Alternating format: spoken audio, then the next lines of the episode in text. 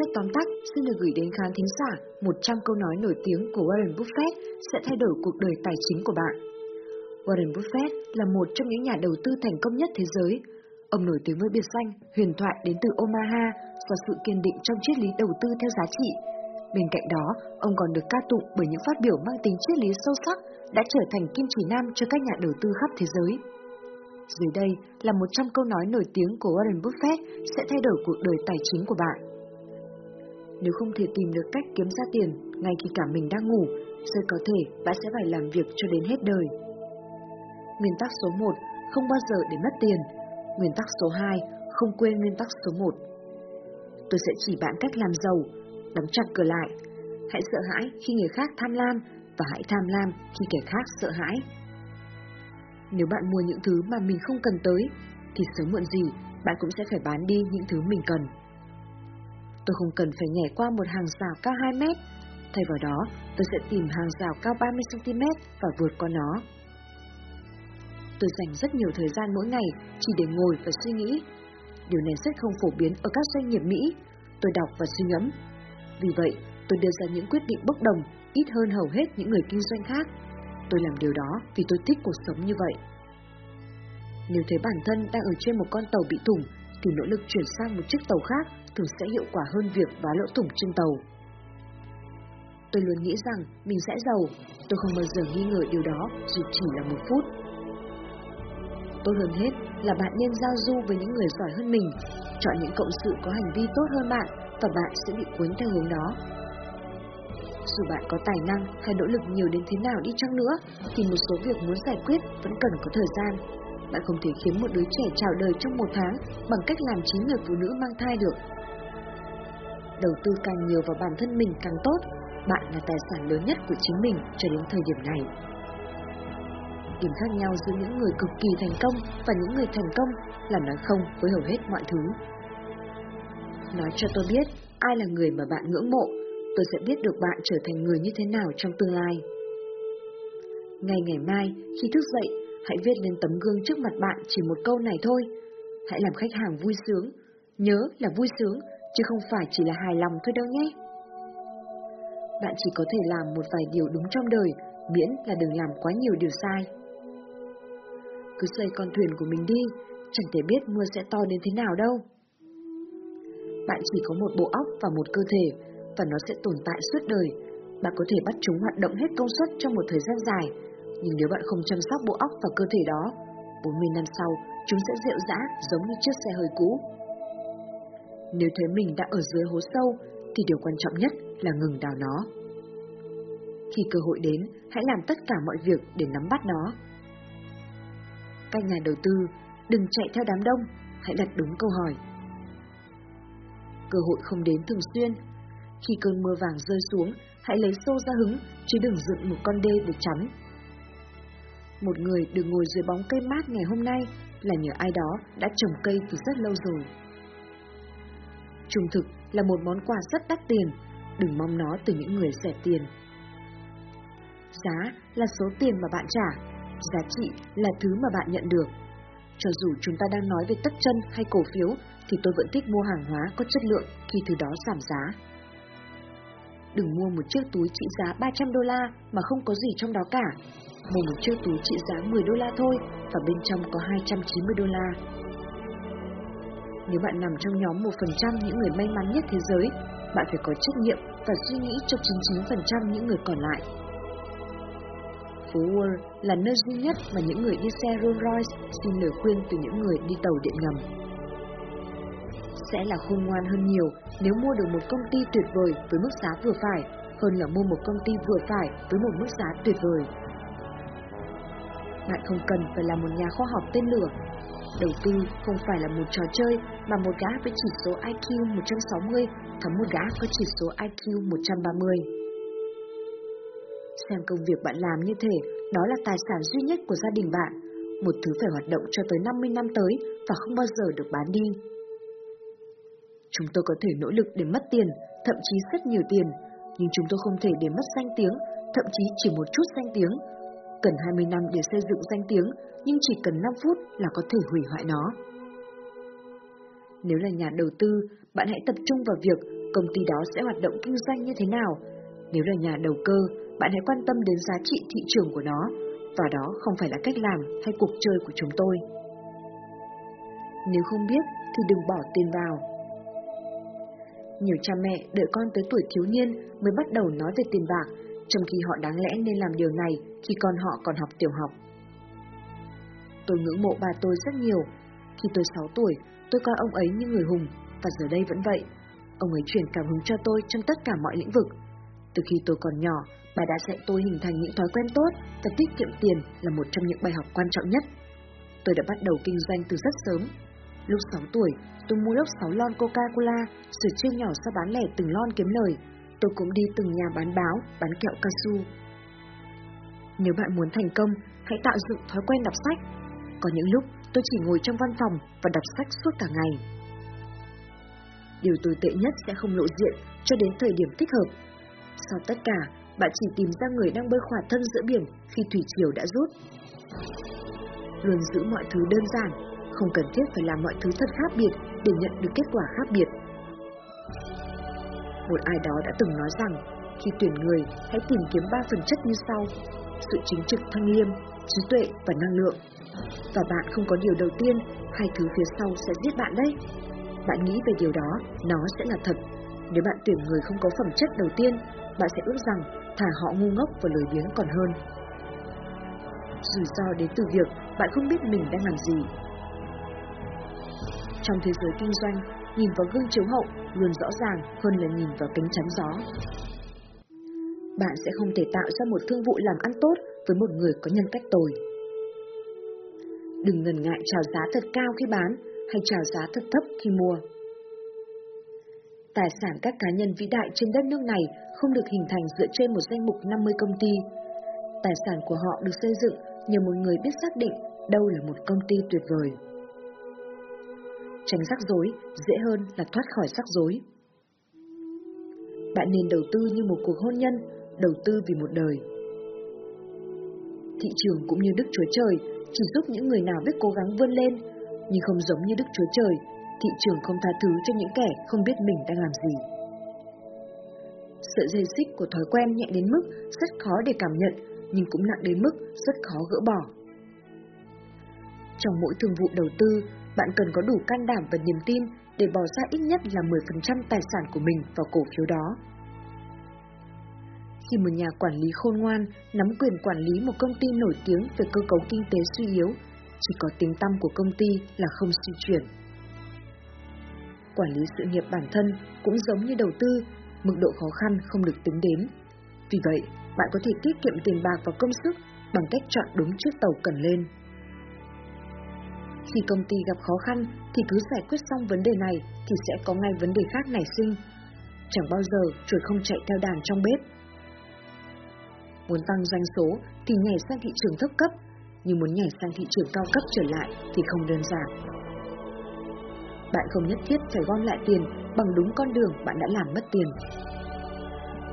Tôi đi tìm những công ty nào mà tôi có thể tiên đoán tương lai của họ trong 10 hay 15 năm sau. Làm thế nào bạn giải thích được cho một con cá về cuộc sống ở trên cạn? Một ngày ở trên cạn có thể khiến bạn nói hàng ngàn năm mới hết, và một ngày điều hành công ty cũng mang đến những giá trị tương tự. Sẽ đến lúc bạn nên bắt đầu chỉ làm những gì mình muốn.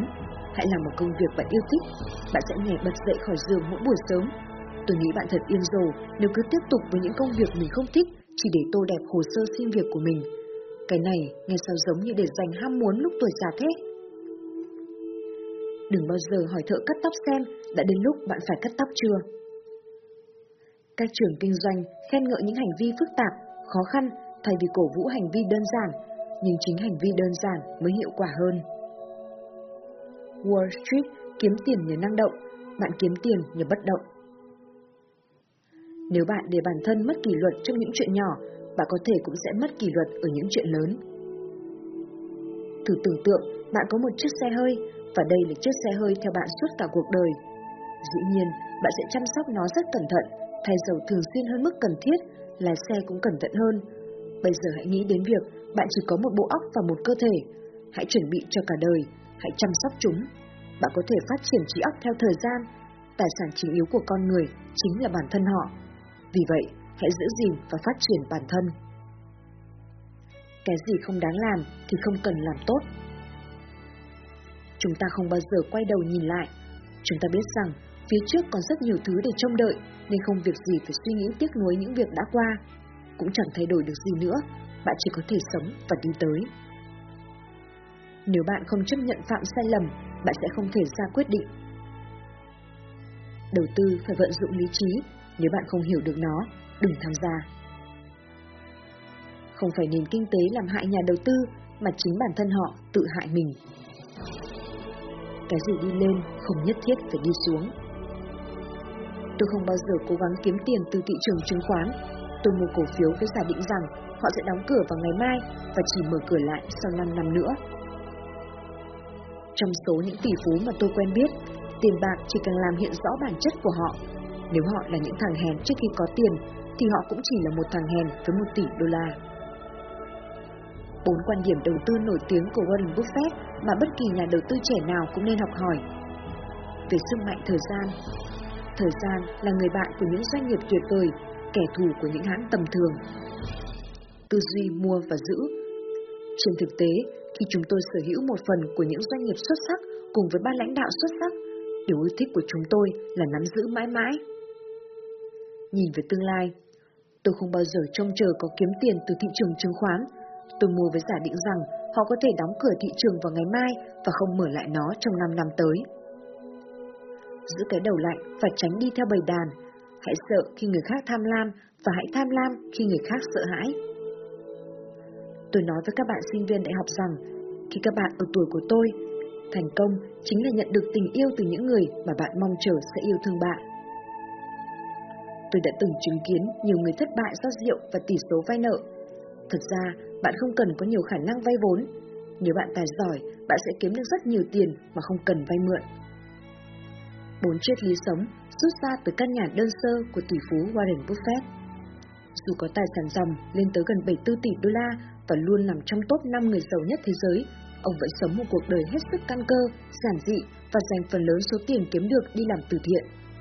Cố gắng tiết kiệm nhiều hơn, trả hết nợ nần và kiếm tiền nhiều nhất có thể. Những lời này giống như miêu tả về cuộc sống của một người bình thường không có nhiều tiền bạc. Nhưng đó lại chính là phương châm sống của một người nắm trong tay hàng chục tỷ đô la và luôn được ngưỡng mộ về cách kiếm tiền. Là một trong những người giàu có và thành công nhất trên thế giới, tỷ phú Warren Buffett luôn khiến nhiều người tò mò về ngôi nhà mà ông sống trong suốt quãng thời gian trưởng thành. Xem xét kỹ hơn nữa, căn nhà của tỷ phú này có thể dạy cho bạn rất nhiều về thành công và cho bạn biết điều gì quan trọng trong cuộc sống. Warren Buffett mua căn nhà tại Omaha, Nebraska vào năm 1958 với giá 31.500 đô la Mỹ. Căn nhà khá đơn sơ so với tiềm lực của một tỷ phú giàu có bậc nhất thế giới, với 5 phòng ngủ và 2,5 phòng tắm. Warren Buffett gọi ngôi nhà này là khoản đầu tư tốt nhất thứ ba mà ông đã từng làm sau cặp nhẫn cưới. Dưới đây là những bài học lớn nhất về thành công rút ra từ ngôi nhà của Warren Buffett. Sự giàu có là một thứ không nhìn thấy được. Liệu căn nhà của Warren Buffett còn nói cho bạn biết tỷ phú này hiện có bao nhiêu tiền hay không? Câu trả lời chắc chắn là không. Suy nghĩ của hầu hết mọi người về sự giàu có không phải là ai đó có hàng triệu đô la trong tài khoản ngân hàng, mà là ai đó đã tiêu hàng triệu đô la. Thông thường, con người thường bị nhầm lẫn giữa cái bẫy của sự giàu có với tài sản thực tế. Warren Buffett hiện có giá trị tài sản ước tính lên tới 68 tỷ đô la. Bạn không thể nói ai sở hữu bao nhiêu tài sản thông qua chiếc xe hay ngôi nhà của họ. Sự giàu có là một thứ gì đó bạn không nhìn thấy được.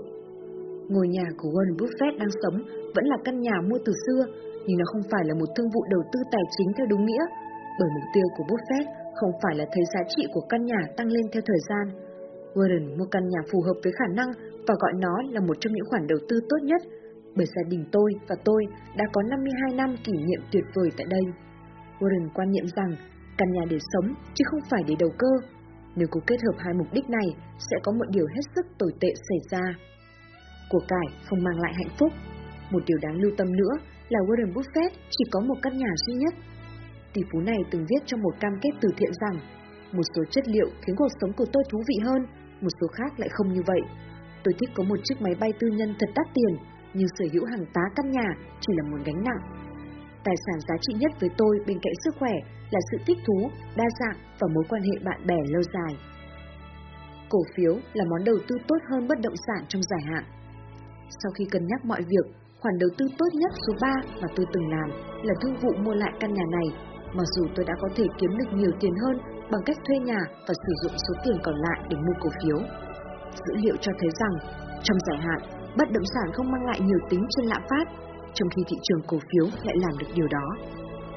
Thành công không liên quan đến kích thước căn nhà bạn sống. Có rất nhiều định nghĩa về thành công, nhưng kích thước của ngôi nhà mà bạn đang sống không có mối liên quan gì cả. Cuộc sống sẽ có lúc thăng trầm, vì vậy bạn không cần ngừng học hỏi, nghĩ về bản thân, phát triển những thói quen tốt, tập trung vào kế hoạch dài hạn và tận hưởng niềm vui trong hành trình của bạn. Đó là tất cả những điều quan trọng bạn cần để tạo lập thành công trong cuộc sống. Khởi đầu một ngày mới với một bữa sáng rẻ tiền. Có thể bạn nghĩ rằng bữa sáng của mọi tỷ phú thường gồm những thứ thật xa xỉ được chuẩn bị bởi những đầu bếp riêng. Nhưng lại một lần nữa, phán đoán này là sai khi áp dụng vào trường hợp của Warren Buffett. Buffett là người rất ưa chuộng đồ ăn nhanh. Trên thực tế, ông thường ghé qua cửa hàng McDonald's trên đường lái xe đi làm mỗi sáng. Nếu cảm thấy giàu có, ông sẽ bỏ ra 3,17 đô để mua bữa sáng với thịt nướng, trứng và bánh kẹp phô mai. Còn nếu ngày hôm trước thị trường giảm điểm, ông sẽ chỉ mua bữa sáng với giá 2,95 đô la. Nếu đó là một ngày thực sự tồi tệ, số tiền giảm xuống chỉ còn 2,61 đô với hai miếng thịt viên xúc xích và một lon coca. Bill Gates, tỷ phú giàu nhất thế giới và cũng là người bạn thân thiết của Buffett, từng viết Điều đáng ngạc nhiên về Warren là về cơ bản thì ông ấy ăn uống giống như khi 6 tuổi. Những thứ mà Warren ăn uống nhiều nhất có lẽ là bánh kẹp hamburger, kem và coca. Buffett cũng từng giải thích về thói quen kỳ lạ này với tờ Fortune. Tôi đã kiểm tra bảng tính của chuyên viên bảo hiểm và 6 tuổi là độ tuổi có tỷ lệ thiệt mạng thấp nhất. Vì thế, tôi quyết định ăn giống như một đứa trẻ 6 tuổi. Đó là thứ an toàn nhất mà tôi có thể làm.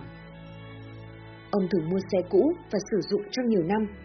Trong khi một số vị CEO sở hữu những chiếc xe có giá hàng tỷ đô la Mỹ, Buffett vẫn dùng chiếc xe giản dị và cũ kỹ của mình. Trong bộ phim tài liệu do BBC thực hiện, con gái của Buffett thường nói, ông thường mua những chiếc xe giảm giá do có một vài lỗi, sau đó đem sửa chúng và sử dụng lâu dài. Đó chính là phong cách sống của ông. Cha tôi thường trung thành với những chiếc xe cho đến khi tôi nói với ông rằng đã đến lúc mua xe mới rồi. Năm 2014, Buffett cũng chia sẻ với Forbes về thói quen này. Thật sự thì tôi chỉ lái xe khoảng 3.500 dặm mỗi năm, bởi vậy tôi không phải mua xe mới thường xuyên. Hãy nhớ điều này khi bạn đi mua xe, vì xe hơi khấu hao rất nhanh, sẽ tốt hơn cho tình hình tài chính của bạn nếu như có thể kéo dài thời gian sử dụng xe, hoặc ít nhất là chọn mua xe đã qua sử dụng thay vì mua mới.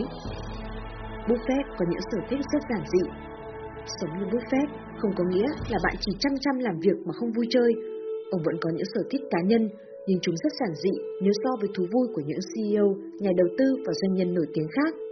Ví dụ, ông rất thích chơi bài bridge. Nếu có một người phụ nữ không một mảnh vải che thân đi qua trước mặt trong lúc tôi đang chơi bài, thậm chí tôi sẽ không thèm liếc nhìn cô ấy dù chỉ một lần. Buffett nói đùa trong một cuộc phỏng vấn với kênh CBS News Ông tự nhận bản thân là một người nghiện chơi bài bridge và thậm chí có thể dành ra 12 giờ mỗi tuần để chơi bài. Tôi từng nói rằng vào tù cũng chẳng có gì đáng sợ nếu như tôi có ba người bạn tù cùng phòng có thể chơi bài bridge cùng tôi suốt ngày đêm. Khi Buffett không bận rộn với những lá bài hay suy nghĩ về việc đầu tư tiền vào đâu, bạn cũng có thể bắt gặp ông vừa chơi đàn ukulele vừa hát. Ông từng biểu diễn trước các nhà đầu tư, trên TV và trong các sự kiện từ thiện. Buffett đối xử rất tốt với bạn bè nhưng không phải theo kiểu hoang phí. Khi là tỷ phú, bạn sẽ tặng bạn bè những gì?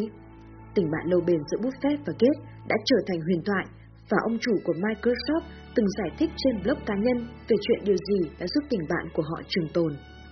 Trong suốt 25 năm qua, tôi đã học được rất nhiều thứ từ Warren, nhưng có lẽ điều quan trọng nhất là ý nghĩa của tình bạn. Ông ấy chính là một người bạn mà ai cũng mong muốn. Thật may mắn khi có một người bạn tốt bụng và suy nghĩ thấu đáo như Warren. Ông ấy khiến người ta cảm thấy bản thân mình tốt đẹp và sẵn sàng chia sẻ những niềm vui trong cuộc sống. Và những thứ đặc biệt có thể chạm đến trái tim không nhất thiết phải là những món đồ đắt đỏ. Ví dụ, Buffett thường đích thân lái xe tới sân bay để đón Gates nếu ông có thể, thường xuyên gọi điện và gửi cho Gates những mẩu tin mà ông nghĩ Gates và vợ sẽ thích. 10 triết lý đầu tư để đời của tỷ phú Warren Buffett 1.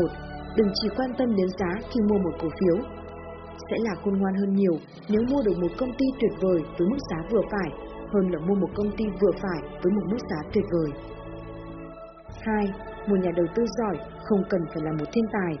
Bạn không cần phải là một nhà khoa học tên lửa.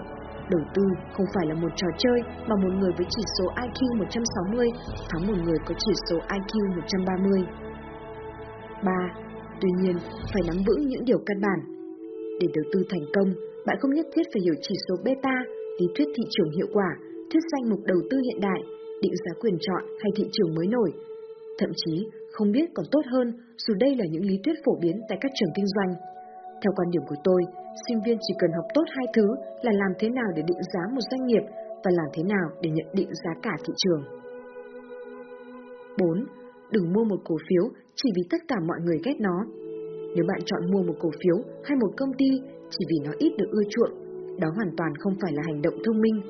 Bạn cần phải suy nghĩ chứ đừng chọn bừa. Nhưng thật không may, theo quan sát của nhà triết học Bertrand Russell, phần lớn mọi người thà chết còn hơn là phải nghĩ. 5. Những điều tồi tệ không hiện rõ ở những thời điểm tốt. Xét cho cùng, chỉ đến khi thủy triều hạ thì bạn mới có thể phát hiện ra ai đi bơi mà không mặc đồ bơi mà thôi.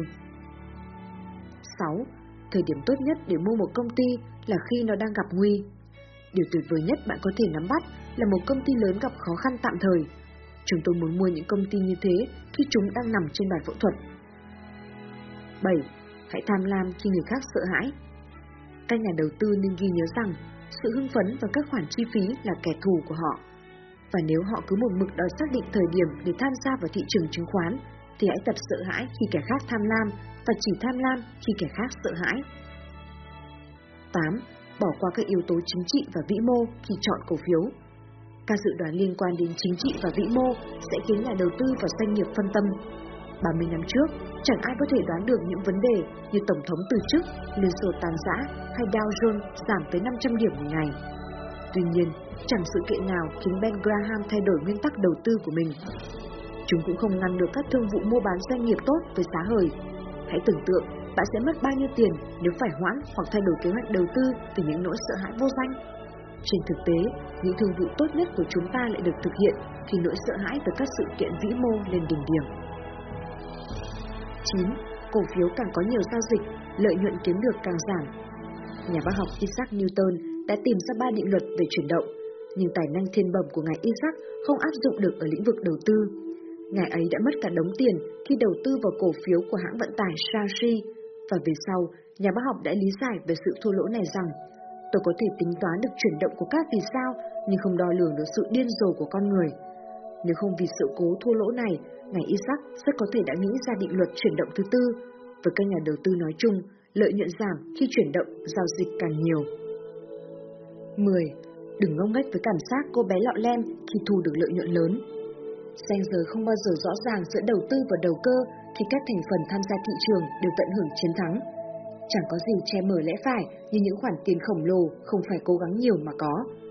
Một khi đã kiếm tiền dễ như thế, thông thường những người nhạy cảm sẽ có cách hành xử giống như nàng lọ lem vội vã chạy khỏi bữa tiệc. Họ biết rằng ở lại quá lâu trong đêm hội cũng giống như việc tiếp tục đầu cơ vào những công ty có mức giá cổ phiếu quá lớn so với mức lợi nhuận mà những công ty đó có thể đạt được trong tương lai. Rơi cuộc sẽ chỉ đem lại đến quả bí ngô và những chú chuột. Tuy nhiên, họ vẫn không muốn bỏ lỡ một phút nào của buổi tiệc đó.